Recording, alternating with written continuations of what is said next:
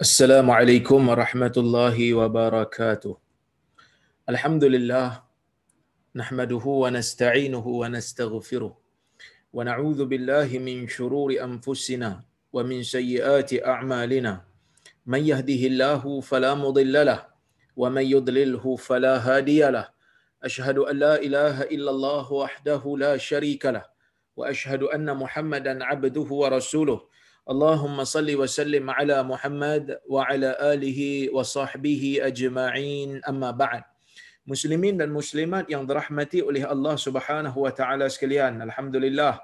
Pada malam ini kita dapat bersama-sama berhimpun secara atas talian untuk kita sambung perbincangan kita berkaitan dengan kitab Riyadhus Salihin dan insya-Allah hari ini kita akan masuk pada bab yang baru iaitu bab yang ke-22 di dalam kitab Riyadhus Salihin iaitu babun nasihah. Bab nasihat, ya. Um, kata al-Imam An-Nawawi rahimahullah, qala ta'ala innamal mu'minuna ikhwah wa qala ta'ala ikhbaran an Nuh sallallahu alaihi wasallam wa ansahu lakum yang seterusnya kata Imam Nawawi wa an Hudin sallallahu alaihi wasallam wa ana lakum nasihun amin. Yang mana ayat yang pertama ni daripada surah Al-Hujurat ayat ke-10. Ayat yang kedua yang dibawakan oleh Al-Imam Nawawi dalam bab nasihat ini ialah surah Al-A'raf ayat 62 dan manakala ayat yang ketiga daripada surah Al-A'raf ayat yang ke-68. Allah Azza wa Jal apabila menyebutkan di dalam Al-Quran innamal mu'minuna ikhwah sesungguhnya orang-orang yang beriman itu adalah bersaudara. Bersaudara maksudnya inginkan kebaikan daripada saudaranya yang lain.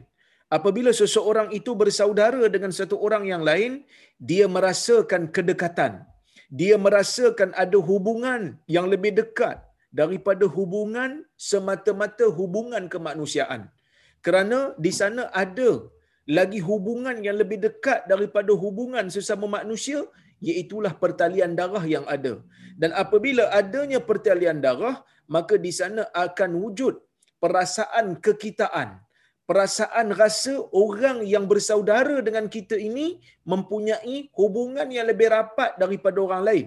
Oleh kerana kita merasa begitu, kita inginkan kebaikan daripada saudara kita. Dan Islam apabila dia datang, Islam memperkenalkan persaudaraan yang lebih luas daripada hanya sekadar bersaudara dari sudut keturunan. Ah, bersaudara hanya daripada sekadar bersaudara dari sudut hubungan kekeluargaan dan darah.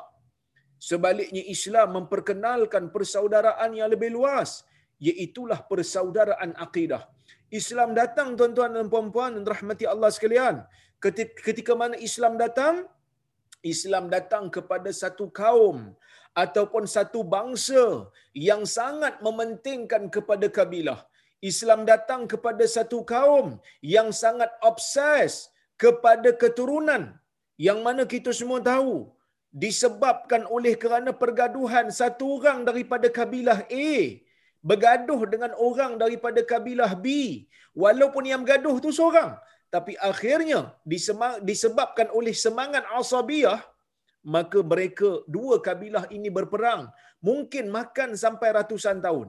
Ini semua kita tahu apabila kita membaca kisah-kisah yang terdapat di zaman jahiliyah. Sebab itu di zaman jahiliyah ni ada peperangan yang berlaku. Di antara kabilah dengan kabilah hanya disebabkan disebabkan hanya seekor unta yang dikacau oleh puak kabilah lain. Satu kabilah satu kabilah akan turun. Walaupun mereka tahu puak yang berada daripada kabilah mereka tu yang menzalimi orang lain. Ha, ini merupakan satu perkataan jahiliyah yang mana Nabi sallallahu alaihi wasallam akhirnya berjaya ubah.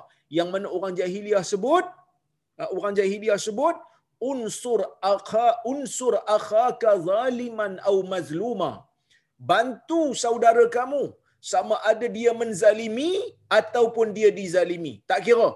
Selagi mana dia adalah puak kita selagi mana dia berasal daripada kabilah kita maka kita kena bantu. Ni pendapat orang jahiliah. Ni pendapat orang jahiliah. Dia keluarga kita. Dia jahat macam mana pun dia orang kita, kita kena bantu dia. Ha, dan tuan-tuan dan puan-puan yang rahmati Allah sekalian, benda inilah yang ditentang oleh oleh Islam. Nabi sallallahu alaihi wasallam ketika mana dia turun, ha, diturunkan kepadanya wahyu. Nabi menjadi rasul kepada masyarakat-masyarakat Arab pada masa itu. Nabi ubah benda ni. Nabi ubah kepada satu penilaian yang lebih baik berdasarkan kepada pimpinan wahyu iaitu kita kena ikut kebenaran di mana pun kita berada. Maka Nabi menyebutkan semula perkataan yang disebutkan oleh orang jahiliah, unsur akhaka zaliman au mazluma, tolonglah saudara kamu sama ada dia zalim ataupun dizalimi apabila sahabat bertanya, bagaimana kita nak membantu saudara kita yang menzalimi? Nabi kata dengan kita halang dia daripada melakukan kezaliman. Maksudnya, kalau kita nampak puak kita melakukan kezaliman pada orang lain, kita kena bantu dia. Kita kena bagi nasihat kat dia supaya dia tak menzalimi orang lain. Bila kita halang dia daripada melakukan kezaliman, maksudnya kita telah membantu dia. Kita telah tolong dia supaya dia tidak melakukan kezaliman yang akan menyebabkan dia ni akan binasa di akhirat nanti.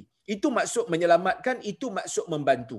Tuan-tuan dan puan-puan dan rahmati Allah sekalian, bila Nabi sallallahu alaihi wasallam membawakan syariat Islam, Nabi mengubah cara fikir manusia. Nabi mengubah cara fikir muslimin. Cara fikir muslimin melepasi, melewati lebih luas daripada hanya sekadar kekeluargaan. Daripada hanya sekadar bergantung ataupun membantu sesama kerabat ataupun membantu kezaliman kerabat. Islam buang semua tu. Islam memperkenalkan satu perkara yang dipanggil sebagai ukhuwatul Islam ataupun al-ukhuwah al-Islamiyah. Persaudaraan Islam. Yang mana apabila seseorang itu menganut agama Islam, maka dia adalah saudara kita. Se-Islam, walaupun dia tak dilahirkan oleh orang yang mempunyai keturunan darah yang sama dengan kita.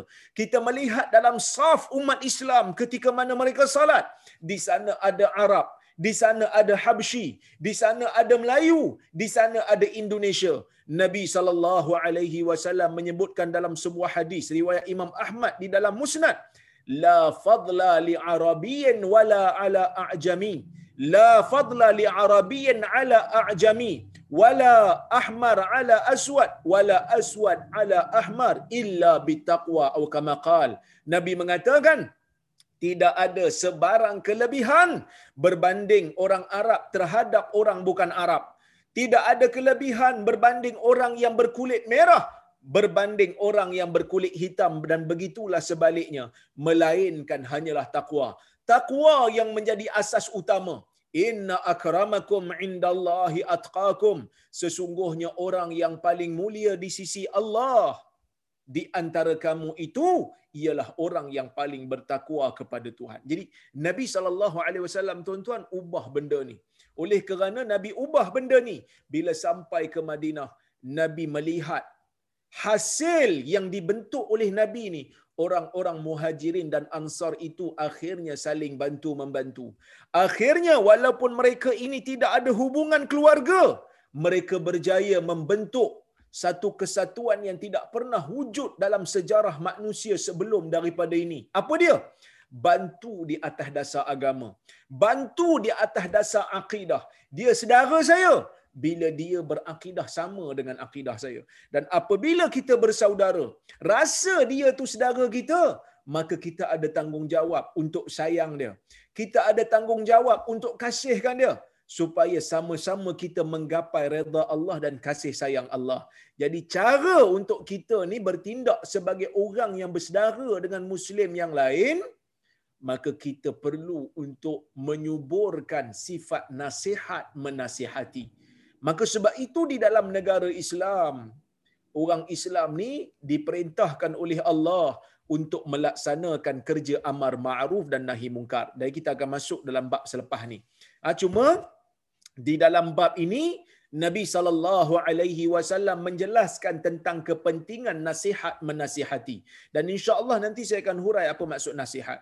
Dan selain daripada persaudaraan Islam, yang Nabi perkenalkan di dalam di dalam syariat ini yang Allah Taala turunkan di dalam Al-Quran yang mana Allah Taala kata dalam ayat yang saya baca tadi innamal mu'minuna ikhwah.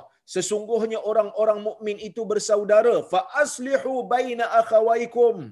Damaikanlah di antara dua saudara kamu yang bertelagah itu. Damaikan di antara dua yang bertelagah itu. Jangan kita jadi batu api pula. Saya bagi contoh. Katalah saya ni ada satu orang yang beza pendapat dengan saya oleh kerana saya beza pendapat dengan dia saya ajak semua kawan-kawan baik saya untuk memusuhi dia walaupun benda tu benda yang ber, bersifat peribadi bagi saya. Ah, itu perbuatan jahiliah. Kita ada masalah dengan dia. Tapi kita jangan bawa orang lain untuk gaduh dengan dia juga. Orang lain tak ada kena mengena. Kita je yang ada kena mengena dengan dia. Jadi jangan duk buat perangai jahiliah. Nah, jangan duk buat perangai jahiliah ni. Kawan baik kita, mesti bersama dengan kita. Kita musuh dengan orang tu, kawan kita pun mesti musuh dengan orang tu. No, tak semestinya. Kecuali kalau ada uh, uzur ataupun ada alasan yang syar'i lah. Uh, kalau uh, kita tak suka dengan dia berdasarkan sifat uh, ke, da, uh, alasan keduniaan semata-mata, jangan libatkan orang lain. Uh, ini merupakan perkara jahiliyah. Allah Azza wa Jalla berfirman lagi di dalam Al-Quran tentang Nuh. Wa ansahu lakum. Uh, sebelum saya nak masuk uh, kisah Nabi Nuh ni, bila saya sebut tadi Nabi sallallahu alaihi wasallam setelah dia membawakan satu idea persaudaraan itu melangkaui keluarga melangkaui pertalian darah persaudaraan Islam itu merangkumi semua orang yang bersama di dalam akidah yang sama. Selagi mana dia muslim, apa saja keturunan dia, dia adalah muslim. Selagi mana dia muslim, apa saja keluarga dia, dia adalah muslim, dia adalah saudara kita. Jadi sebab itu orang Islam ni dia ada rasa bersaudara. Walaupun kita tak kenal orang Palestin. Ah, kita tak kenal orang Palestin. Tak tak tak ada hubungan saudara dengan orang Palestin. Tetapi tuan-tuan dan puan-puan rahmati Allah sekalian, walaupun kita tak kenal dia, tetapi bila kita tengok orang Palestin kena uh, tembak, orang Palestin kena bom, kita ada rasa kesian. Kita ada rasa mereka adalah sebahagian daripada kita. Yang seperti mana Nabi sebut dalam sebuah hadis, "Matsalul mu'min masalul mu'minin ka masalil jasadil wahid. Perumpamaan orang-orang mukmin ni. Masalul mu'minina fi tawadihim wa tarahumihim ka masalil jasadil wahid. Perumpamaan orang-orang mukmin dari sudut kasih sayang mereka, dari sudut rahmat merahmati sesama mereka, sama seperti uh, orang-orang sama seperti jasad yang sama, jasad yang satu. Iza shtaka adu minhu apabila satu anggota merasa sakit tada'a sa'iral jasad bisahri wal humma. Seluruh jasad akan merasa sakit sehingga membawa dia tak boleh tidur malam dan seluruh badan dia akan terasa demam. Walaupun yang sakit tu kaki tapi seluruh badan akan rasa tak selesa. Begitulah sifat orang mukmin ha? begitulah sifat orang yang beriman. Satu orang satu kaum terkena bencana diseksa. Sepatutnya satu umat merasa merasa sakit kerana kita adalah jasad yang sama.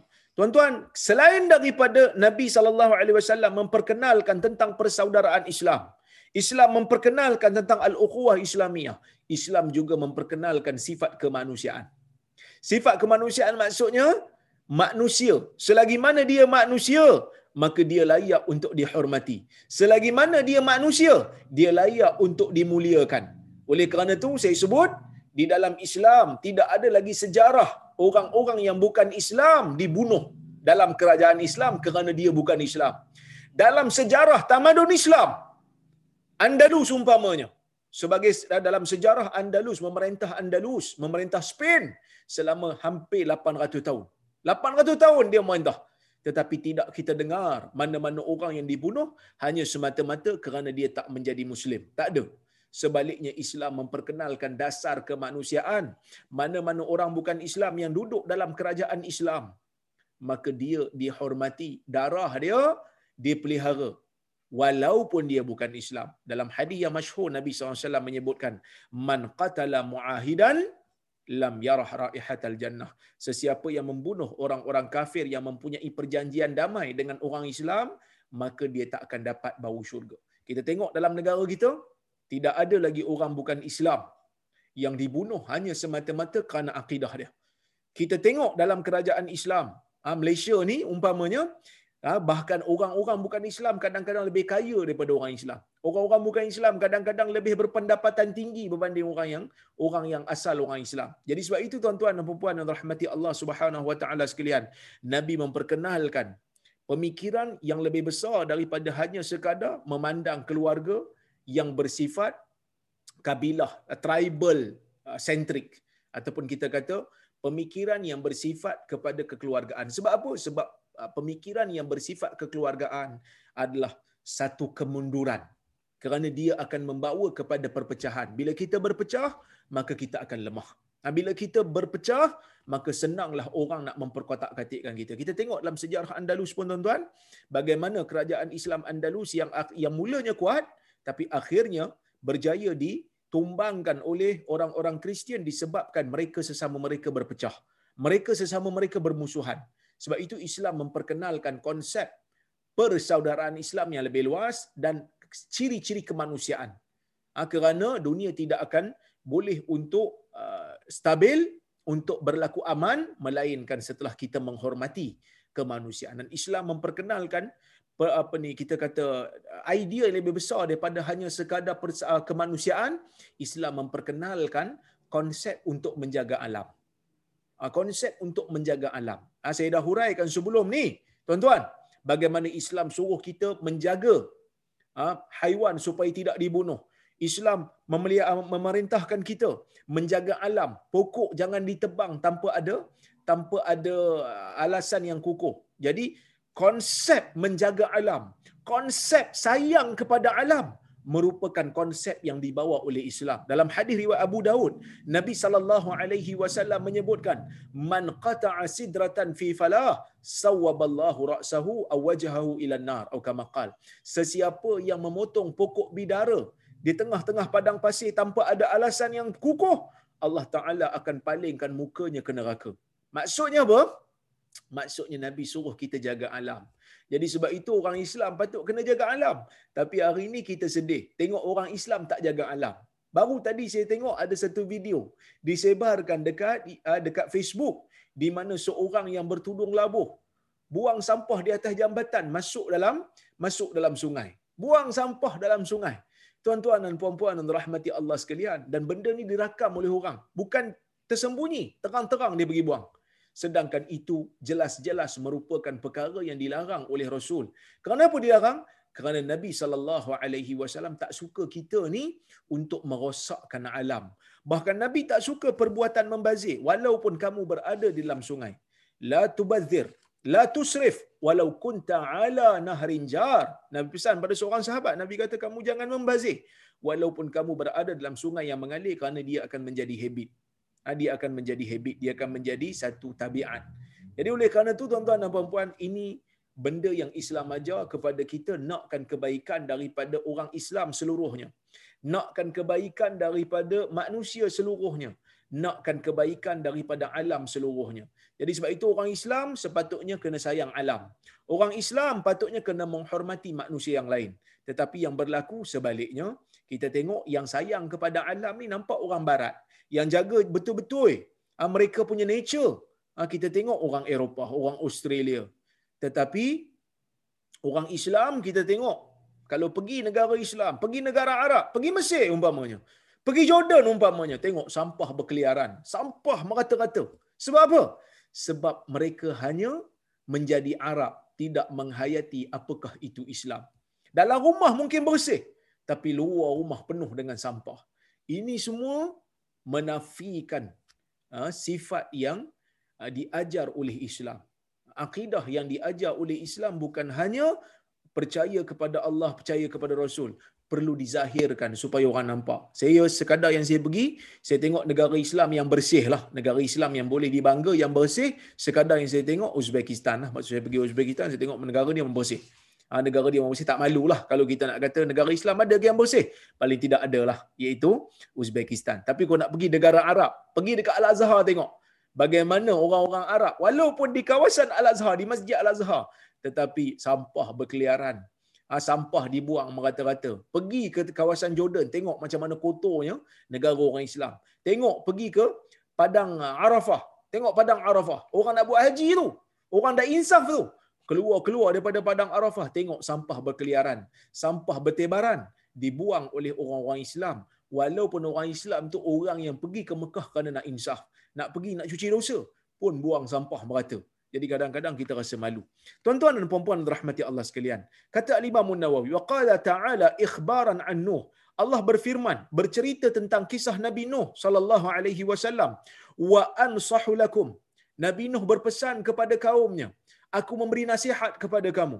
Dan Allah Taala bercerita tentang Nabi Hud, wa ana lakum nasihun amin.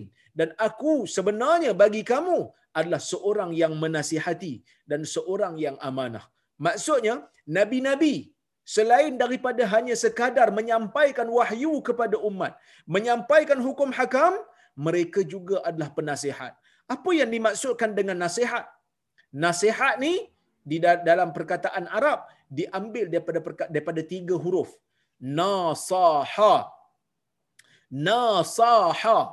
Nun, sad dan ha. Nasaha diambil daripada makna ataupun nasaha itu bermakna membersihkan. Nasahtul asala kata orang Arab. Apabila aku melakukan nasaha pada asal, asal ni madu. Aku membersihkan madu daripada sarangnya, daripada sampah-sampah yang ada padanya. Sebab itu taubat yang sebenar, taubat yang bersih, kita panggil dia taubat nasuha. Diambil daripada perkataan nasaha ha, perkataan nasaha bermaksud membersihkan ataupun menyucikan. Ada juga yang mengatakan nasaha ni diambil daripada makna menjahit. Kenapa menjahit? Kerana orang yang menjahit baju biasanya dia nakkan kecantikan pada baju tersebut. Dia nakkan kebaikan pada baju tersebut. Jadi sebab itu para ulama mereka bila menyebut perkataan nasaha mereka kata nasaha nakkan kebaikan. Maksud nasihah di dalam agama iradatul khairil mansuhi lahu. Inginkan kebaikan daripada orang yang diberikan kepadanya nasihat. Itu maksud nasaha. Bagi satu benda, bagi satu kalam kepada seseorang, bukan kerana kita nak membinasakan dia, sebaliknya kerana kita nak selamatkan dia. Kita nak kebaikan terbit daripada tindakan dia. Itu maksud nasaha. Ya? Tuan-tuan dan puan-puan yang dirahmati Allah Subhanahu wa taala uh, hadis yang Imam Nawawi bawakan. Hadis yang pertama dalam bab ni, hadis yang ke-183. Kata Al-Imam Nawawi, kita baca hadis tu. Wa ammal ahadith, adapun hadis-hadis. Fal awal an Abi Ruqayyah, Tamim ibni Aus Ad-Dari radhiyallahu anhu anna an-nabiy sallallahu alaihi wasallam qala ad-dinun nasiha qulna liman qala lillahi wa li kitabihi wa li rasulihi wa li a'immatil muslimina wa ammatihim. Rawahu muslim. Hadis riwayat imam muslim. Yang bermaksud daripada abi ruqayyah ah, gelaran dia abi ruqayyah nama sebenar dia tamim ibni aus ad-dari. Siapa tamim ad-dari?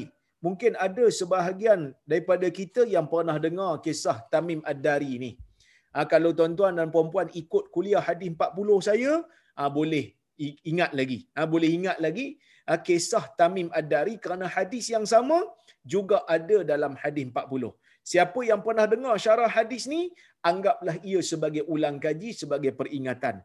Tamim Ad-Dari, ah, Tamim Ibnu Aus Ad-Dari merupakan seorang sahabat Nabi sallallahu alaihi wasallam yang masuk Islam pada tahun ke-9 Hijrah. Dia datang kepada Nabi sallallahu alaihi wasallam selepas daripada Nabi ah, balik daripada peperangan Tabuk. Yang mana tuan-tuan dan puan-puan, Tamim Ad-Dari ini asalnya beragama Nasrani. Dia Kristian pada asalnya, datang kepada Nabi sallallahu alaihi wasallam pada tahun ke-9 Hijrah. Hampir-hampir Nabi nak wafat. Nabi wafat pada Rabiul Awal tahun ke-11. Hampir-hampir Nabi nak wafat, dia datang kepada Nabi sallallahu alaihi wasallam dan dia ni terkenal sebagai seorang sahabat yang berjumpa dengan Dajjal. Ha, dia pernah jumpa dengan Dajjal yang mana tuan-tuan dan puan-puan rahmati Allah sekalian, dia cerita dalam sahih Muslim. Siapa yang nak tengok boleh tengok kuliah saya berkaitan dengan kisah-kisah gaib. Ada kuliah saya yang berkaitan dengan kisah-kisah gaib. Ha, kalau tuan-tuan dan puan-puan um, nak tengok boleh minta kepada uh, Kak Majini. Uh, dia ada salinan rakaman rakaman kuliah saya yang mana ataupun Kak Kak Lin. Uh, dia ada simpan. Saya punya saya punya kuliah yang saya menghuraikan uh, yang saya menghuraikan tentang hadis uh, Tamim Ad-Dari yang mana dia berjumpa dengan Dajjal. Yang mana kata dia dalam hadis tu kata dia dia uh, pergi mengembara di laut. Berlayar di laut tiba-tiba angin kuat angin tiup kapal dia, kapal dia terdampar kat satu pulau. Tiba-tiba mereka-mereka telah bila mereka ni terdampar, satu binatang berbulu lebat. Tak tahu mana satu kubul, mana satu dubur. Tak tahu depan, mana belakang, tak tahu. Datang-datang dia, dia minta supaya uh, kami berjumpa dengan seorang lelaki dalam gua yang mana lelaki itu berada di dalam di dalam satu bangunan, satu bangunan besar diikat. Kata Tamim Ad-Dari dia besar.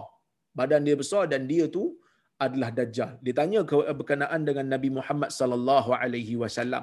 Jadi bila dia balik dia berjumpa dengan Nabi sallallahu alaihi wasallam, Nabi pun seronok dan Nabi cerita kepada para sahabat tentang kisah dia. Jadi Tamim Ad-Dari ni dia mempunyai satu keistimewaan lah. Yang mana kalau kita tengok sahabat-sahabat Nabi yang lain, eh, kalau kita tengok sahabat-sahabat Nabi yang lain, mereka meriwayatkan hadis daripada Nabi. Tetapi Tamim ni selain daripada dia riwayatkan hadis daripada Nabi seperti mana hadis ni Nabi ada meriwayatkan kisah daripada dia iaitu kisah Dajjal. Dia jumpa Dajjal dia ceritakan Nabi. Nabi cerita. Ya, Nabi cerita kepada sahabat kisah yang dilalui oleh Tamim Ad-Dari. Jadi keistimewaan Tamim ni memang memang hebatlah. Dan tuan-tuan dan puan-puan rahmati Allah sekalian, Tamim Ad-Dari ni ya, dia merupakan sahabat Nabi SAW yang meninggal pada tahun 40 Hijrah di Palestin. Uh, dia meninggal di di Palestin. Jadi kita tengok hadis dia. Bila bila dia riwayatkan daripada Nabi, Nabi SAW mengatakan agama itu adalah nasihat. Agama tu semuanya nasihat kata Nabi. Agama ni apa? Agama ni Islam lah. Cara hidup. Semuanya nasihat. Bermula daripada akidah sampai kepada syariah, sampai kepada akhlak, semua yang ada dalam agama ni, ajaran-ajaran agama ni, nakkan kebaikan. Nakkan kebaikan pada siapa? Nakkan kebaikan pada orang yang menganut agama tu dan kebaikan kepada orang yang berada di kelilingnya.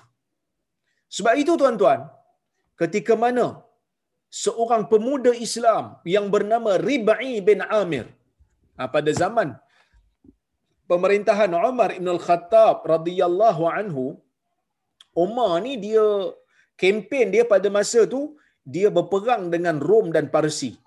Ya, dia berperang dengan Rom dan Parsi. Jadi bila Umar ni hantar tentera pergi ke Parsi. Jadi orang yang ada seorang pemuda yang bernama Rib'i bin Amir. Yang mana Rib'i bin Amir ni, ha, dia ni Omar hantar dikatakan dia ni tentera biasa je lah. Ha, bukanlah orang kata apa panglima perang seperti mana Abu Ubaidah. Dia ni orang biasa, tentera biasa. Dia pergi jumpa dengan pembesar Parsi pada masa tu. Pembesar Parsi ni pun tanya dia, Rustum. Rustum ni tanya dia. Ha? Apakah yang menyebabkan kamu datang ke sini? Itu soalan dia. Kamu kenapa datang sini? Dia jawab dengan soal dengan jawapan yang sangat jelas. Dia kata, Allahu bata'athana linukhrija man sya'a min ibadatil ibad ila ibadatillahi wahdah. Wa uh, linukhrija man sya'a min ibadatil ibad ila ibadatillahi wahdah. Wa min jawril adyan ila sa'atil islam. Wa min diqid dunya ila sa'atil akhirah yang bermaksud Allah yang menghantar kami. Kami datang sini ni Allah hantar. Bukan kami saja nak datang. Allah hantar. Allah bebankan di atas bahu kami ni tanggungjawab untuk berdakwah. Tanggungjawab untuk menyampaikan seruan Islam. Allah yang hantar kami kat sini. Kata Rib'i. Linukhrija man supaya kami dapat keluarkan siapa yang Allah kehendaki kami boleh keluarkan kami akan keluarkan dia daripada menyembah makhluk kepada menyembah Allah semata-mata dan kami nak keluarkan dia daripada kezaliman agama-agama kepada keadilan Islam dan kepada kesempitan ah, dan daripada kesempitan dunia kepada keluasan akhirat. Jadi tuan-tuan, apa yang disebutkan oleh Rabi'i ini sebenarnya memberitahu kepada kita bila mana Islam datang kepada satu-satu kawasan, Islam datang membawa kebaikan. Kebaikan pada siapa? Saya sebut tadi. Kebaikan kepada keluarga. Kerana Allah Azza wa Jal menyebut dalam Al-Quran, Ku anfusakum wa ahlikum nara. Selamatkan diri kamu, selamatkan keluarga kamu daripada neraka. Jadi orang yang beriman, dia akan pastikan keluarga dia tu akan faham agama dan taat pada agama menjadi orang saleh. Tak berlaku zalim pada orang lain, tak berlaku zalim pada diri sendiri. Kemudian dia Islam memperkenalkan konsep mukmin adalah bersaudara. Jadi ada proses nasihat menasihati. Ada proses uh, kita panggil dakwah dalam negara Islam. Maka semua akan jadi baik belaka. Bila ada kemungkaran berlaku, mereka akan cegah. Dan sama-sama mengajak kepada kebaikan. Ada amar ma'ruf dan nahi mungkar berlaku dalam kerajaan Islam, dalam negara Islam. Maka akan ada kebaikan. Kemanusiaan pun sama. Kezaliman tidak dibenarkan berlaku. Siapa bunuh orang akan akan diambil tindakan. Tidak ada pilih kasih dalam kerajaan Islam. Siapa pun tidak ada tidak boleh untuk berada di atas daripada undang-undang seperti mana yang Nabi sebut dalam hadis yang sangat masyhur lau kanat Fatimah bintu Muhammad saraqat laqata'tu yadaha kalau Muhammad itu kalau apa ni Fatimah bintu Muhammad Fatimah anak Muhammad mencuri aku akan potong tangannya dan Islam memperkenalkan konsep menjaga alam, menjaga menjaga environment. Maka bila Islam datang pada satu-satu tempat, dia inginkan kebaikan datang daripada segenap segi. Dan apabila Islam itu diamalkan secara holistik, Islam itu diamalkan secara keseluruhan, bernegara pun memakai sistem ataupun memakai prinsip-prinsip Islam dan pada masa itu Allah Taala akan buka keberkatan daripada langit dan bumi. Ya, tuan-tuan dan puan-puan yang dirahmati Allah sekalian. Bila Nabi kata ad-dinun nasihah, agama itu nasihat. Sahabat tanya, "Liman ya Rasulullah? Untuk siapa ya Rasulullah?" Maka Allah eh, maka Nabi SAW menjawab, "Lillah." Kita nasihat, agama ni berbentuk nasihat untuk Allah, kerana Allah. Bukan maksud kita pergi nasihat Allah. Allah tak perlukan nasihat daripada kita. Sebaliknya kita melakukan nasihat ni kerana Allah. Bila kita nasihat kerana Allah, apa maksudnya? Yang pertama sekali, kita menjaga keimanan kita kepada Allah jaga iman kita kepada Allah. Jaga tauhid. Jauhkan diri daripada syirik. Kerana agama Islam merupakan agama yang memusuhi syirik. Sebab itu semua benda yang boleh membawa kepada syirik Islam haramkan. Islam haramkan semua pintu-pintu yang boleh membawa kepada syirik. Umpamanya ah, bergantung dengan tangkal. Umpamanya pergi sujud dekat kuburan. Umpamanya minta kepada makhluk. Permintaan yang maknawi ini semua diharamkan di dalam Islam. Kemudian tuan-tuan, nasihat kerana Allah juga ialah dengan kita menetapkan Allah mempunyai ciri-ciri dan sifat-sifat yang sempurna. Tidak menyamakan Allah dengan makhluk. Dan termasuk di dalam nasihat kerana Allah, kita tidak suka kepada seseorang dan tidak benci kepada seseorang, melainkan hanya kerana Allah. Kita suka kat dia bukan kerana dia ada kedudukan. Kita suka kat dia bukan semata-mata kerana dia ada uh, harta yang banyak. Tetapi kita suka kat dia kerana dia itu orang yang saleh kepada Allah. Ataupun kita sayang kat dia kerana dia mukmin. Kalau dia miskin pun tak ada masalah. Sebab itu Nabi ajar kita doa. Supaya kita minta pada Allah cinta, perasaan cinta kepada orang miskin. Allahumma inni as'aluka hubbaka wa hubba man yuhibbuka wa hubbal masakin. Dalam hadis riwayat Imam Ahmad dalam musnad dia yang mana Nabi SAW ajar kita doa, Ya Allah, aku minta kepada kamu hubbak, cinta kamu ya Allah. Aku minta engkau cintalah pada aku. Wa hubba man yuhibbuk, aku minta cinta kepada orang yang orang yang cinta pada kamu. Kalau orang tu dicinta pada Allah, jadikanlah dia pun suka pada aku juga. Supaya orang soleh suka kat aku. Wa hubbal masakin dan cinta kepada orang miskin. Kenapa minta cinta pada orang miskin, tak minta cinta pada orang kaya? Orang kaya ni biasa memang orang suka. Tak perlu paksa-paksa suka orang kaya. Sebab apa? Ada kepentingan. Tapi kalau orang miskin ni kadang-kadang kita tengok, ih orang miskin ni sibuk je. Kan? Ada perasaan tu kerana syaitan menjadikan kita begitu. Maka sebab itu Nabi ajar kita doa supaya kita cinta orang miskin. Kenapa? Kerana cinta orang miskin ni memang betul-betul kerana agama lah. Kerana dia orang Islam, kita cinta kat dia. Kerana dia orang Islam, dia orang saleh, walaupun dia miskin, tak ada kepentingan apa kat kita. Dan kita sayang kat dia. Okey. Cinta dan benci kerana Allah ni maksudnya kita bukan benci orang hanya semata-mata kerana kerana dia miskin. Tak. Kita benci kerana dia langgar agama. Kita benci kerana akhlak buruk. Tapi kita benci perbuatan dia lah. Kita benci perbuatan, bukan benci batang tubuh dia. Kita benci perbuatan dia dan kita dakwah dia supaya dia berubah. Itu maksud sayang dan benci kerana Allah. Ha, kemudian meninggalkan maksiat yang Allah Ta'ala larang. Itu juga termasuk nasihat kerana Allah. Jadi kalau kita nasihat orang, kita minta dia tinggalkan maksiat. Walaupun sebenarnya maksiat yang dia buat tu tak ada kaitan pun dengan kita. Tapi kita tetap nasihat dia. Mungkin dia akan sebutkan pada kita, Alah kau ni sibuklah, kubur lain-lain kot. Kau kubur lain, aku kubur lain. Kita bagi tahu kat dia, Nabi SAW pesan agama tu nasihat kerana Allah. Kenapa kerana Allah? Kerana awak buat satu benda yang Allah Ta'ala tak suka. Awak buat satu benda yang Allah Ta'ala murka. Saya tegur ni kerana saya beri nasihat kerana Allah. Bukan kerana awak semata-mata. Bukan kerana saya. Betul. Awak buat satu benda. Awak tak ganggu saya, awak tak kacau saya. Awak buat satu dosa yang mungkin akan binasakan diri awak sendiri, bukan diri saya. Tetapi agama bukan agama tak menganggap saya ni hidup untuk seorang-seorang saya. Agama suruh saya memberi nasihat kerana Allah. Bila ada kecurangan berlaku terhadap syariat Allah, bila ada kemaksiatan berlaku di hadapan mata saya, agama ajar saya untuk beritahu benda ni maksiat dan sila cegah. Sila tinggalkan. Oleh kerana itu tuan-tuan dan puan-puan, ni nasihat kerana Allah dan termasuk juga nasihat kerana Allah melakukan perintah-perintah Allah. Laksanakan perintah-perintah Allah. Jadi itu nasihat kerana Allah. Kemudian Nabi sallallahu alaihi wasallam sambung lillahi wa likitabihi. Kerana kitab Allah. Nasihat kerana kitab Allah merangkumi beriman kepada kitab-kitab yang Allah Ta'ala turunkan sebelum ini.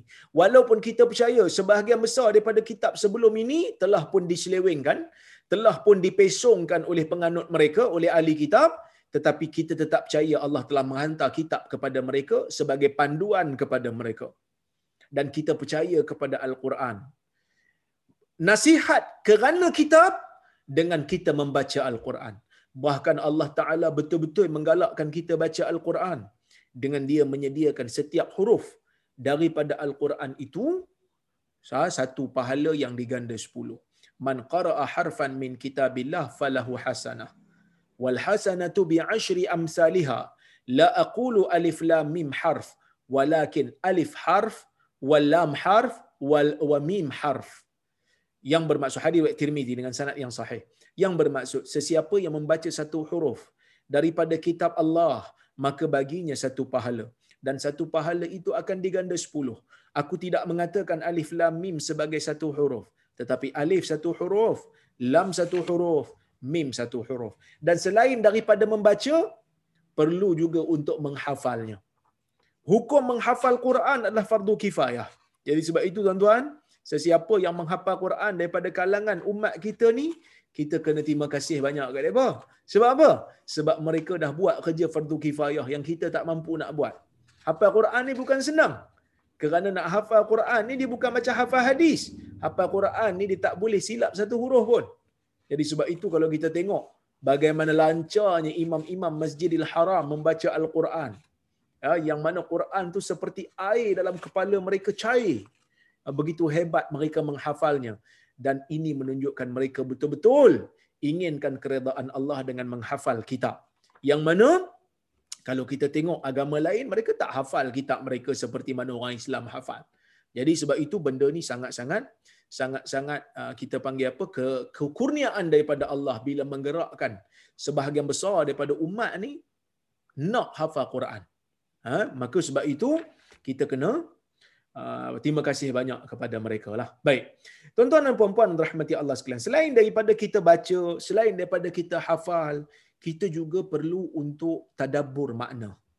Tadabbur makna ayat. Bahkan inilah sebenarnya al-maqsidul ah, kita panggil al-asma. Ah, merupakan tujuan yang tinggi, tujuan yang paling tinggi ataupun tujuan yang paling yang paling orang kata apa yang paling utama apabila Allah menurunkan Al-Quran supaya kita mentadabbur maknanya. Maka sebab itu Allah Taala berfirman, "Afala yatadabbaruna al-Quran am ala qulubin aqfaluha?" Adakah mereka ini tidak tadabbur makna Al-Quran ataupun di dalam jiwa mereka ni ada penutup yang menghalang mereka untuk faham? Kalau kita baca Quran tuan-tuan, hari ini kita baca, kita mungkin akan dapat ilmu yang baru. Kita mungkin akan dapat ilmu yang baru. Umpamanya, bagi mereka-mereka yang mengkaji Al-Quran. Dalam Al-Quran itu ada mukjizat saintifik. Dalam Al-Quran itu ada mukjizat ghaibi. Dalam bahasa istilah kita panggil, istilah ilmu kita panggil Al-I'jaz Al-Ghaibi. Selain daripada uh, kemukjizatan bahasa, selain daripada literature, miracle, dia juga ada I'jaz Al-Ghaibi. Benda yang gaib tetapi Quran bagi tahu. Allah menurunkan surah Rum ketika mana Rom kalah dengan Parsi. Allah menyebutkan di dalam surah Rom, lepas ni bila Rom perang dengan Parsi, Rom akan menang. Benda tu menjadi satu tanda tanya kepada orang yang ada pada zaman tu. Macam mana Quran boleh tahu dan betul-betul akhirnya berlaku. Memang betul-betul ha, um, kita kata um, Rom menang lepas pada tu. Itu yang pertama. Yang kedua, surah yang pendek aja. Tuan-tuan buka juzuk 30 surah Al-Masad. Tabbat yada Abi Lahab wa tab. Celakalah kedua tangan Abu Lahab. Kisah Abu Lahab ni tuan-tuan, dia turun sebelum Abu Lahab meninggal dunia. Celakalah kedua tangan Abu Lahab. Celakalah. Ma aghna anhu maluhu wa ma kasab. Yang mana harta Abu Lahab dan semua usaha Abu Lahab tak mampu untuk menyelamatkan Abu Lahab daripada kecelakaan. Saya selana ran dzata lahab dan Abu Lahab ni dia akan dimasukkan oleh Allah ke dalam neraka yang mempunyai flame. Zat Lahab. Lahab tu flame. Baik. Tuan-tuan. Surah ni turun ketika mana Abu Lahab belum lagi masuk, uh, belum lagi meninggal dunia. Tapi Allah Taala bagi tahulah dia ni mati masuk dalam neraka. Cuba bayangkan tiba-tiba Abu Lahab declare menjadi muslim. Apa jadi pada ayat ni? Mungkin ada orang kata ayat ni tak valid lah sebab ayat ni bagi tahu Abu Lahab akan masuk ke dalam neraka. Tapi Allah Ta'ala tahu yang Abu Lahab ni memang tak akan masuk. Dan Abu Lahab mati dalam keadaan kufur. Oleh kerana itu, tuan-tuan dan puan-puan dan rahmati Allah sekalian, ayat Al-Quran mempunyai i'jaz ghaibi. I'jaz yang menceritakan perkara-perkara yang gaib. Sama ada perkara tu yang berlaku sebelum ini, sebelum daripada penurunan Quran ataupun selepas daripada penurunan Al-Quran. Maka bagi mereka yang nak mentadabur ayat Quran, mereka akan dapati Al-Quran bukan hanya sekadar kitab panduan untuk orang Islam mendapat hidayah dan mendapat ilmu hukum hakam tetapi juga ia merupakan kitab yang menambahkan keimanan kita. Ha, kitab yang menambah keimanan. Turun surah Al-Fatah. Inna fatahna laka fatham mubina. Bila turun surah Al-Fatah Allah Taala bagi tahu kamu akan membuka kota Mekah dan betul-betul berlaku. Kota Mekah dibuka. Ha, ini semua merupakan di antara ijaz ghaibi.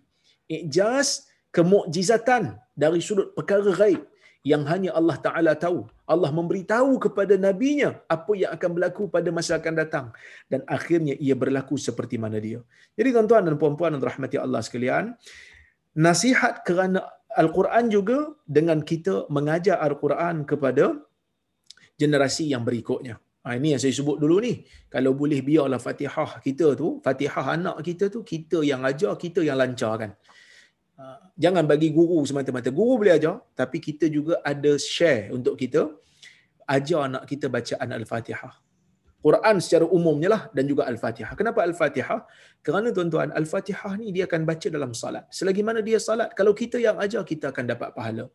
Jadi nasihat. Nasihatkan anak supaya membaca Fatihah dengan betul. Kita ajar dia dan kita akan dapat kebaikan yang banyak. Dan tuan-tuan, kita mengamalkan Al-Quran yang kita baca, yang kita tadabbur, yang kita faham. Ya? Ini merupakan nasihat kerana kitab. Wali rasulihi, Nabi kata. Dan juga untuk rasulnya. Nasihat kerana rasul. Nasihat kerana rasul yang pertama, pesan dekat orang, pertama dengan kita sayang kat rasul lah. Sebab Nabi kata, La yu'minu ahadukum hatta akuna ahabba ilaihi min walidihi wa waladihi wa nasi ajma'in. Tidak sempurna iman salah seorang daripada kamu sehingga aku dia paling cinta berbanding ayahnya, ibunya, anak-anaknya dan juga manusia keseluruhannya. Dan juga dengan kita mengamalkan sunnah Nabi. Rasa tak malu nak amal sunnah Nabi. Macam mana nak amal sunnah Nabi? Nak amal sunnah Nabi ini dalam perkara-perkara yang kita tahu ia sunnah. Ha, tuan-tuan baca buku saya 40 amalan mudah berdasarkan sunnah. 40 amalan mudah berdasarkan sunnah ni saya himpunkan hadis-hadis yang boleh menjadi amalan kita sehari-hari. Pakai selipar, pakai kaki kanan dulu, buka selipar, buka, uh, keluar kaki kiri dulu. Uh, nak nak makan baca bismillah, lepas makan jilat tangan baca alhamdulillahillazi kafana wa arwana ghaira makfiin wala makfur. Ataupun alhamdulillahillazi at'amani hadha wa razaqanihi min ghairi haulin minni wala quwwah ini merupakan perkara-perkara sunnah. Kita amalkan sunnah Nabi sallallahu alaihi wasallam. Kenapa kita bagus untuk mengamal sunnah Nabi? Kerana Allah Taala confirm suka. Kerana Nabi tak buat, Nabi tak ajar kepada umat benda yang melainkan Allah Taala suka benda tu. Mengamalkan sunnah Nabi sallallahu alaihi wasallam. Ha, tapi saya dengar cerita jugalah ada seorang sahabat saya. Dia kuliahkanlah buku saya ni 40 amalan mudah ni. Dia kuliahkan dekat satu negeri. Saya tak nak sebutlah negeri mana.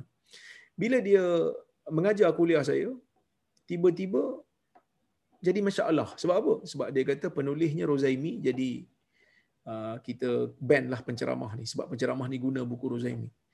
La hawla wa la quwata illa billah. Tak suka kat saya tak apa tuan-tuan. Tapi jangan tak suka kat sunnah. Kita kadang-kadang kita tak suka kat orang. Sebab dia bawa sunnah. Bahaya tu. Orang tu menulis tentang sunnah. Tiba-tiba buku tu kita tak suka. Kita tak suka kat orang tu ke kita tak suka kat sunnah. Ha, jadi benda ni bahaya dan akhirnya kawan saya itu ber- berhijrah ha, daripada tempat tu pergi ke Perlis. Jadi di, Perlis, di Penang dia mengajar buku saya itu 40 amalan mudah supaya orang-orang awam ni boleh amal benda-benda sunnah. Dan saya letakkan rujukan-rujukan hadis-hadis yang sahih. Setakat yang saya saya tengok alhamdulillah hadis-hadis yang sahih. Saya pilih hadis-hadis yang sahih. Bukan untuk mengajar masyarakat berpecah, tetapi menyuruh masyarakat untuk bersatu kita ni nak bersatu kena pegang satu benda yang disepakati. Apa benda yang kita sepakati? Sunnah. Semua orang dalam Malaysia ni kalau nama Muslim, semuanya kalau tak kalau tak semua pun majoriti besar lah ahli sunnah. Apa maksud ahli sunnah? Orang yang nak pegang sunnah. Jadi kalau kita pegang sunnah, kita bersatu. Yang tak bersatu ni sebab apa? Sebab ada yang duk amal bidah. Ada yang duk amal bidah. Bila orang tu amal bidah, ada yang tak setuju. Ada yang kata saya tak mahu amal bidah. Maka sebab itu berlaku per, per, per, perbincangan. Jadi kalau nak bersatu, jangan buat benda bid'ah. Buat sunnah. InsyaAllah kita boleh bersatu. Tak ada orang akan kata benda yang kau buat ni salah. Kerana benda ni insya-Allah datang daripada sunnah Nabi sallallahu alaihi wasallam. Baik. Dan ah, di antara tanda kita nasihat kerana Rasul juga adalah dengan kita menjadikan antara tumpuan utama kita adalah dengan membebaskan nama Nabi sallallahu alaihi wasallam daripada pembohongan. Membebaskan nama Nabi sallallahu alaihi wasallam daripada penipuan. Kita bantras hadis palsu. Dan alhamdulillah tuan-tuan dengan usaha hari ini usaha saya dan kawan-kawan beberapa orang daripada asatizah sunnah, asatizah hadis yang belajar dalam bidang hadis berjaya untuk create awareness berjaya untuk menghasilkan uh, sensitiviti orang awam terhadap perlunya untuk kita mengenal pasti status hadis yang dinukilkan ataupun yang disandarkan kepada Nabi sallallahu alaihi wasallam. Kemudian Nabi kata, "An-nasiha li a'immatil muslimin." Nasihat untuk imam-imam orang muslim. Imam ni ada yang kata imam ni bermaksud pemimpin. Seperti mana firman Allah, "Ati'ullah wa ati'ur rasul wa ulil amri minkum." Taatlah kamu kepada Allah dan taatlah kamu kepada Rasul dan juga pemimpin di kalangan kamu. Pemimpin, nasihat kepada pemimpin, nasihat kerana pemimpin adalah yang pertama dengan kita cinta kepada kesalehan mereka. Kalau kita dapat pemimpin orang yang saleh, kena sayang mereka kalau mereka melakukan perkara-perkara yang baik dan taat kepada mereka apabila mereka melakukan perkara yang baik. Yang kedua, kita taat mereka dalam perkara-perkara yang ma'ruf dan kita nasihati mereka kepada perkara yang benar apabila mereka melakukan perkara yang salah. Nasihat mereka. Seperti mana sabda Nabi sallallahu alaihi wasallam dalam hadis riwayat Imam Tirmizi kata Nabi inna min a'zamil jihad ataupun afdalul jihad kalimatu haqqin inda sultanin jair kama yang bermaksud sebaik-baik jihad ialah bercakap benar di sisi pemimpin yang zalim. Kalau pemimpin tu zalim orang Islam ada tanggungjawab nak bagi nak bagi dia betul balik. Nak tegur dia beri teguran kepada dia. Dan teguran yang kita bagi itu mungkin akan menyebabkan kita berada dalam keadaan bahaya. Mungkin kita dipenjarakan. Mungkin kita dibunuh. Tetapi kita bagi tahu dia kerana ia adalah tanggungjawab kita. Nakkan kebaikan daripada pemerintahan dia. Itu perkara yang Islam ajar dan juga nasihat untuk pemimpin bukan dengan kita memberontak lawan pemimpin dengan senjata kerana ini akan mendatangkan kemudaratan dan dan dan bahaya eh? baik Sebahagian ulama mengatakan nasihat li aimmatil muslimin ini bukan untuk pemimpin saja, termasuk para ulama juga. Kerana ulama ni pun dipanggil imam. Sebab itu kita panggil imam Imam Syafi'i, Imam Bukhari, Imam Abu Dawud, Imam Tirmizi, Imam Abu Hanifah, Imam Ahmad. Mereka ni kenapa dipanggil imam? Kerana mereka ni tokoh, ada pengikut. Ha, seperti mana imam salat mereka diikut, dalam ilmu pun mereka menjadi imam kerana ada pengikut mereka sendiri. Nasihat bagi pemimpin dengan kita taat kepada mereka, suka berikan mereka melakukan kesalehan, ha, beri nasihat kepada mereka bila mereka tersasar daripada jalan yang benar, beri nasihat kepada mereka. Tetapi dalam bab ini, dalam bab kalau katalah dimaksudkan dalam hadis ini adalah imam yang dimaksudkan dalam hadis ini ialah uh, ulama, ialah dengan kita memperingati mereka tentang tanggungjawab mereka sebagai ulama adalah dengan memandu umat dan memandu pemimpin. Kerana dalam kalangan ulama dalam sejarah ada saja ulama yang menjadi pembodik kepada pemerintah. Ada saja ulama yang menjadi pengampu kepada pemerintah. Yang mana dalam sejarah Islam waktu pemerintahan Khalifah Abbasiyah yang bernama Al-Mahdi ada seorang uh, ulama yang ber, yang bernama Riyaz ibnu Ibrahim yang sanggup memalsukan hadis semata-mata kerana nak mengambil hati pemimpin pada masa itu. Nak mengambil hati khalifah pada masa itu. Jadi kita tengok dalam sejarah, ada je golongan-golongan yang menggunakan ilmu mereka untuk mendapatkan kedudukan di sisi pemerintah. Jadi rakyat kena ingatkan mereka, kamu sebagai ulama, kena berperanan sebagai ulama. Bukan berperanan sebagai pengampu. Kalau kamu nak jadi pengampu, maka kamu khianat kepada ilmu kamu. Itu yang pertama. Yang kedua, kita membenarkan ilmu para ulama apabila mereka mengajarkan ilmu.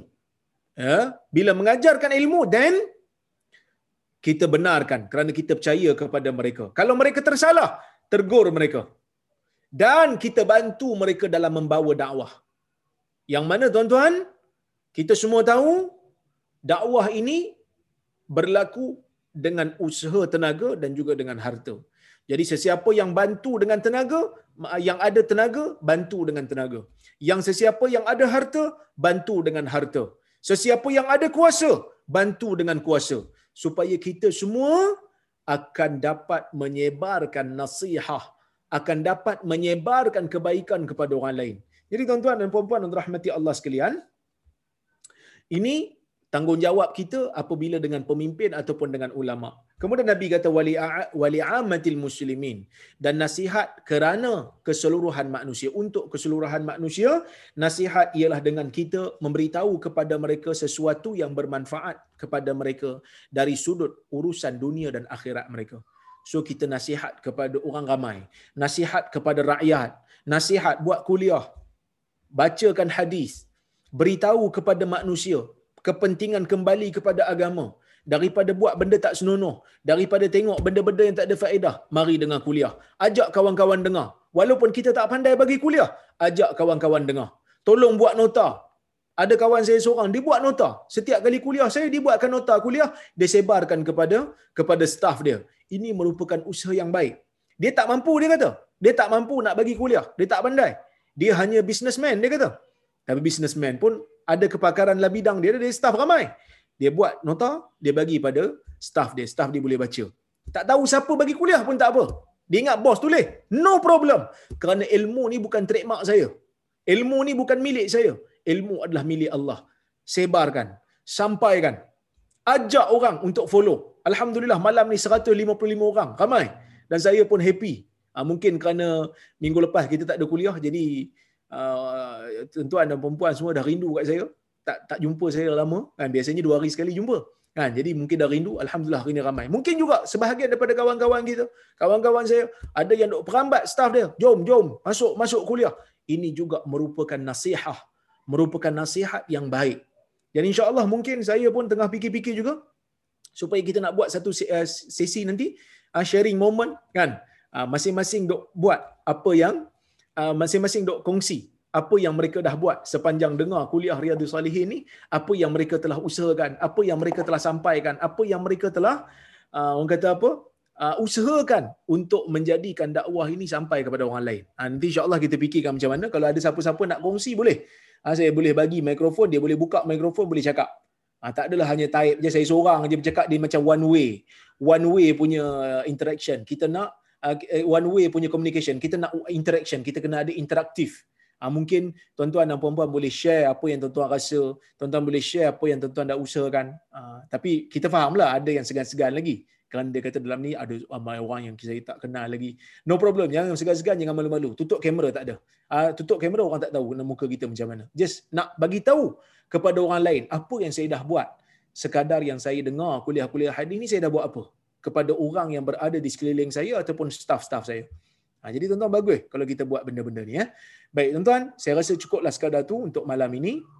Um, saya rasa um, kita berhenti dulu di sini. Saya tengok kalau kalau ada soalan um, ataupun komentar ataupun siapa-siapa nak uh, share apa-apa pandangan. Kalau ada pandangan yang berbeza dengan saya pun tak ada masalah. Saya okey. Uh, saya apa ni orang kata boleh saja berbeza pendapat, tak ada masalah. Eh? Baik. Saya tengok soalan kalau kalau ada. Eh? Alhamdulillah hari ni suara saya okey sikit. Ha, semalam suara saya agak teruk um, ada soalan ni on top of taking the video I would have asked that lady with tudung labuh yang Dr. R mention to ask her why she did what she did is it puzzling why orang suka buang sampah and mengotorkan environment uh, ya betul. Uh, sebenarnya kadang-kadang orang Islam ni selain daripada dia tak dapat satu kesedaran sayang kepada alam.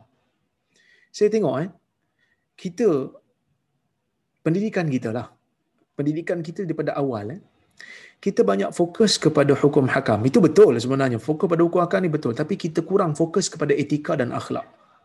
Kalau Jepun dia dia ajar anak dia kecil-kecil ni supaya akhlak dulu ethics kan tapi kita tak ajar akhlak kita ajar yang pertama nak kena bagi baca cepat sedangkan membaca ni umur 4 tahun 5 tahun tak perlu lagi membaca umur 7 tahun baru ajar membaca tapi kita kalau masuk jas satu tak reti baca lagi, dia jadi macam budak tu dianggap sebagai budak yang bodoh. Sedangkan umur 4 tahun, 5 tahun, 6 tahun ni, dia ajar akhlak. Dia ajar cara nak mengurus diri. Dia ajar macam mana nak buang sampah di tempat dia. Tengok Jepun kan. Jepun kebanyakannya selain pada Shinto lah ataupun Kristian, mereka free thinker. Tak ada agama tapi mereka sangat berakhlak. Sebab apa? Pupuk daripada awal. Daripada kecil. Itu adalah lifestyle.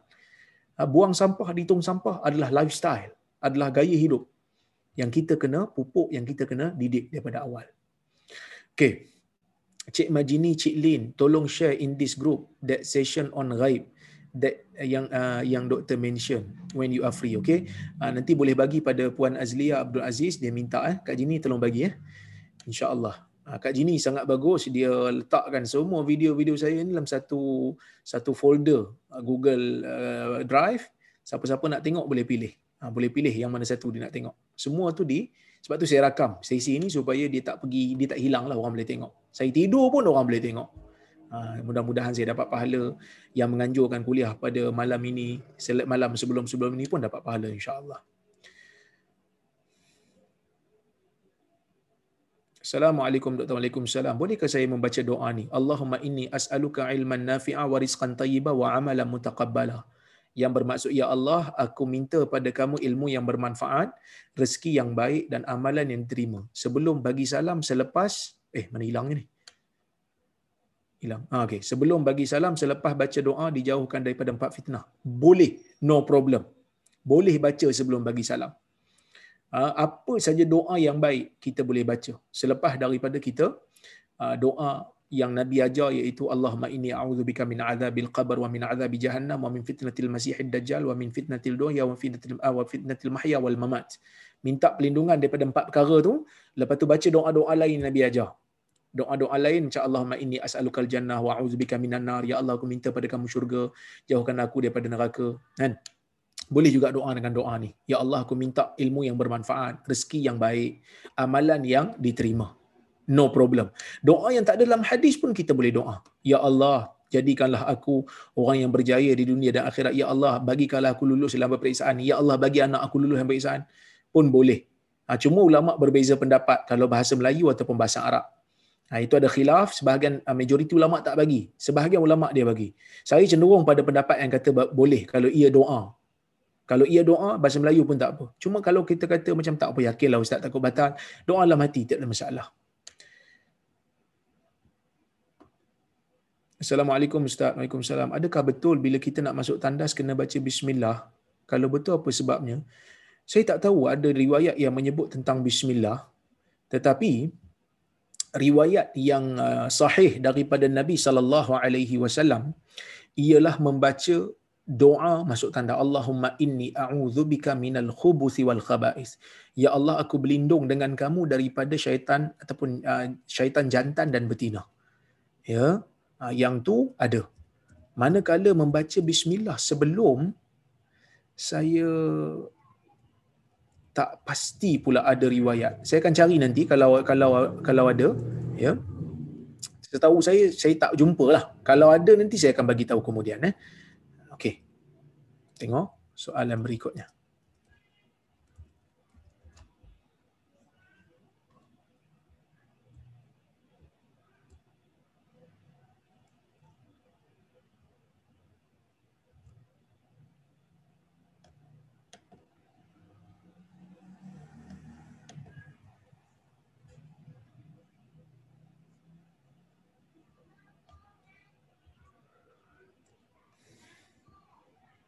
Okey, kejap.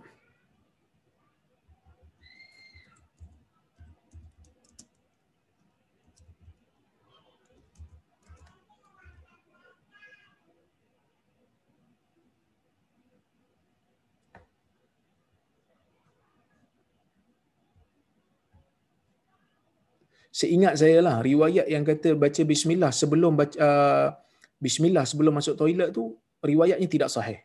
Ha, saya review balik. Ada riwayat tapi tidak sahih. Ha, yang ada, uh, Allahumma inni a'udzubika minal khubuthi wal khaba'is. Ya Allah, aku berlindung dengan kamu daripada syaitan jantan dan betina. Manakala keluar, kita baca ghufranak. Keampunanmu, wahai Tuhan.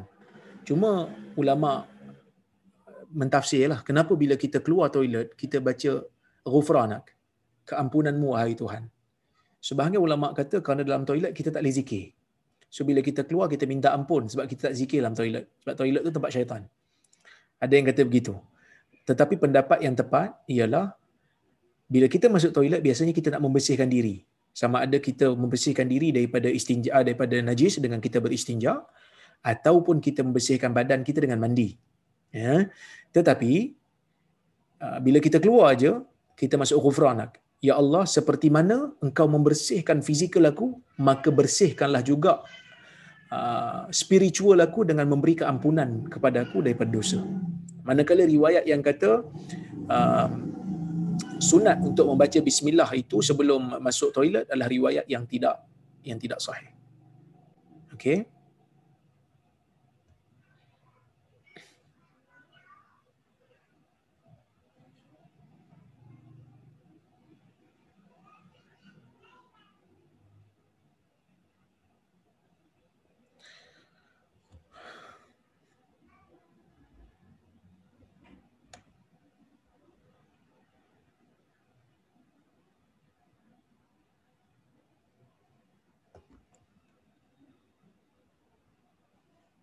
Assalamualaikum, Assalamualaikum, Nak tanya, sekarang banyak apps mainan. Lihat bagaimana anda kelihatan masa umur 79. Adakah berdosa main apps tu untuk suka-suka? Saya ingat saya dah tulis dah sebelum ni kan? Ya. Dalam Facebook saya cari balik. Eh. Ya.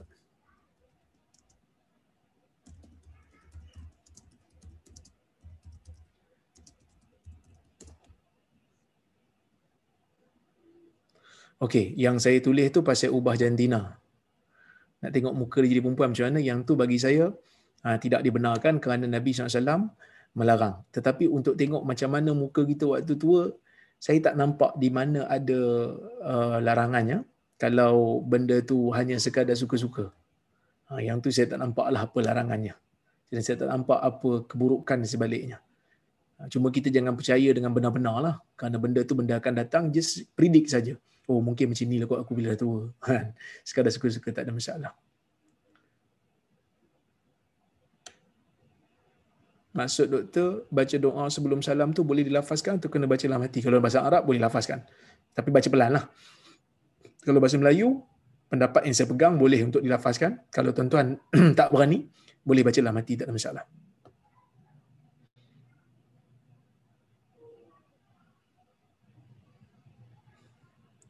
Salam Prof. Salam. Ada doa khusus untuk orang yang dah meninggal lepas salat atau dalam sujud. Ah, doa supaya kita minta ampun kepada dia. Ah, minta ampun untuk dia. Allahumma ghafir lil muslimin wal muslimat wal mu'minin wal mu'minat. Ah, itu kita boleh amalkan. Luar sujud boleh, apa di luar solat boleh, dalam sujud pun boleh. No problem. Macam untuk parents, Allahumma ghafir lana wali walidina atau anak soleh Rabbana hablana kalau orang yang nak meninggal tak kira jantina bagaimana? Allahumma ghafir lil muslimina wal muslimat wal mu'minina wal mu'minat al ahya'i minhu wal amwat. Ya Allah ampunkan orang muslim dan muslimat yang hidup dan juga telah mati. Itu boleh, no problem. Tidak menjadi masalah. Bagus sebenarnya doa untuk orang muslimin ni. Sebahagian pada salaf kata aku akan aku kalau aku doa aku akan doakan untuk orang untuk semua orang muslim sekali. Kerana apa? Nabi SAW kata, kalau kita doa kebaikan untuk orang muslim, malaikat ni dalam keadaan dia tak tahu malaikat akan aminkan untuk kita. Kan saya sebut dalam kuliah semalam kan? Malaikat untuk tolong aminkan untuk kita. Jadi kalau kita doa untuk semua orang Islam malaikat akan doa untuk kita. Sebanyak mana yang kita doa untuk orang Islam tu kita akan dapat doa yang sama. Malaikat akan aminkan. Cuba bayangkan. Jadi kebaikannya adalah banyak ya? Baik Assalamualaikum. Waalaikumsalam. Boleh tak doktor beri panduan dalam keadaan bagaimana kita boleh beri nasihat kepada orang yang buat maksiat dosa supaya tidak dianggap menjaga tepi kain orang lain? Maksud saya dari segi syar'i. Yang saya sebut dulu. Saya pernah sebut dalam satu kuliah. Ha? Yang pertama, kita kena bagi tahu kat dia kita sayang kat dia. Aku bagi tahu ni sebab aku sayang kat kau, kau sahabat aku. Supaya dia tak ada salah anggap kat kita. Bukan dia rasa kita ni benci kat dia kita tegur ni sebab kita sayang. Kalau kita tak sayang, kita tak peduli. Itu yang pertama. Yang kedua, kalau boleh, kita sentuh dia. Pegang bahu dia. Kalau lah kata, dia apa? Dia uh, mahram kita ataupun dia sama jantina kita, kita pegang lah dia. Kita pegang tangan dia ke. Dan yang ketiga, kita puji dia. Sebab itu, tuan-tuan, um, Nabi SAW dalam hadis, Nabi pegang bahu Ibnu Umar sebelum beri pesanan kepada Ibnu Umar. Uh, Nabi yang kedua Nabi sallallahu alaihi wasallam apa menyebutkan di dalam apa Nabi sallallahu alaihi wasallam menyebutkan di dalam uh, hadis um, Abu Daud kalau seseorang itu sayang kepada saudaranya maka bagi tahu kat dia aku sayang kat kamu. Itu yang kedua. Yang ketiganya Nabi sebut kepada Muaz Nabi sebut kepada uh, Muaz aku sayang pada kamu. Lepas tu Nabi ajarkan zikir. Jadi oleh kerana itu tuan-tuan ini kita boleh amalkan di dalam uh, di dalam kehidupan kita nak bagi nasihat kepada orang. Ha, nak bagi nasihat kepada orang. Baik. Doktor ada someone beritahu doktor plan tu buat ceramah on proper solat ikut sunnah. Betul ke? InsyaAllah uh, kalau buku dah uh, sebab sekarang ni kita ada buat tempahan buku sebab buku tu dah tak dicetak dah. Ya. Di, uh, uh, dah dicetak uh, sedang di, di uh, dah tak dicetak tapi kita buat tempahan khas. Uh, tempahan khas yang mana um, uh, kita minta siapa-siapa nak beli untuk beli sebab ada sebahagian daripada kawan-kawan kita minta untuk dikuliahkan di dalam Zoom. InsyaAllah nanti saya akan uruskan dengan Nur Islam Academy. Ha, Ilmu Islam Academy insya-Allah kita akan buat uh, secara proper lah step by step berpandukan kepada uh, buku tu insya-Allah. Ya. Baik.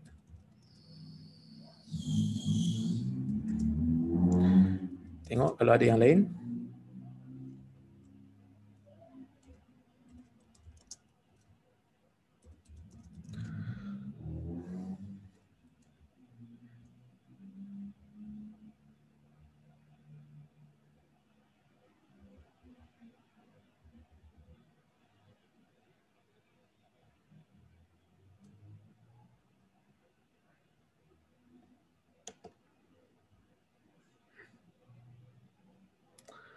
Okey.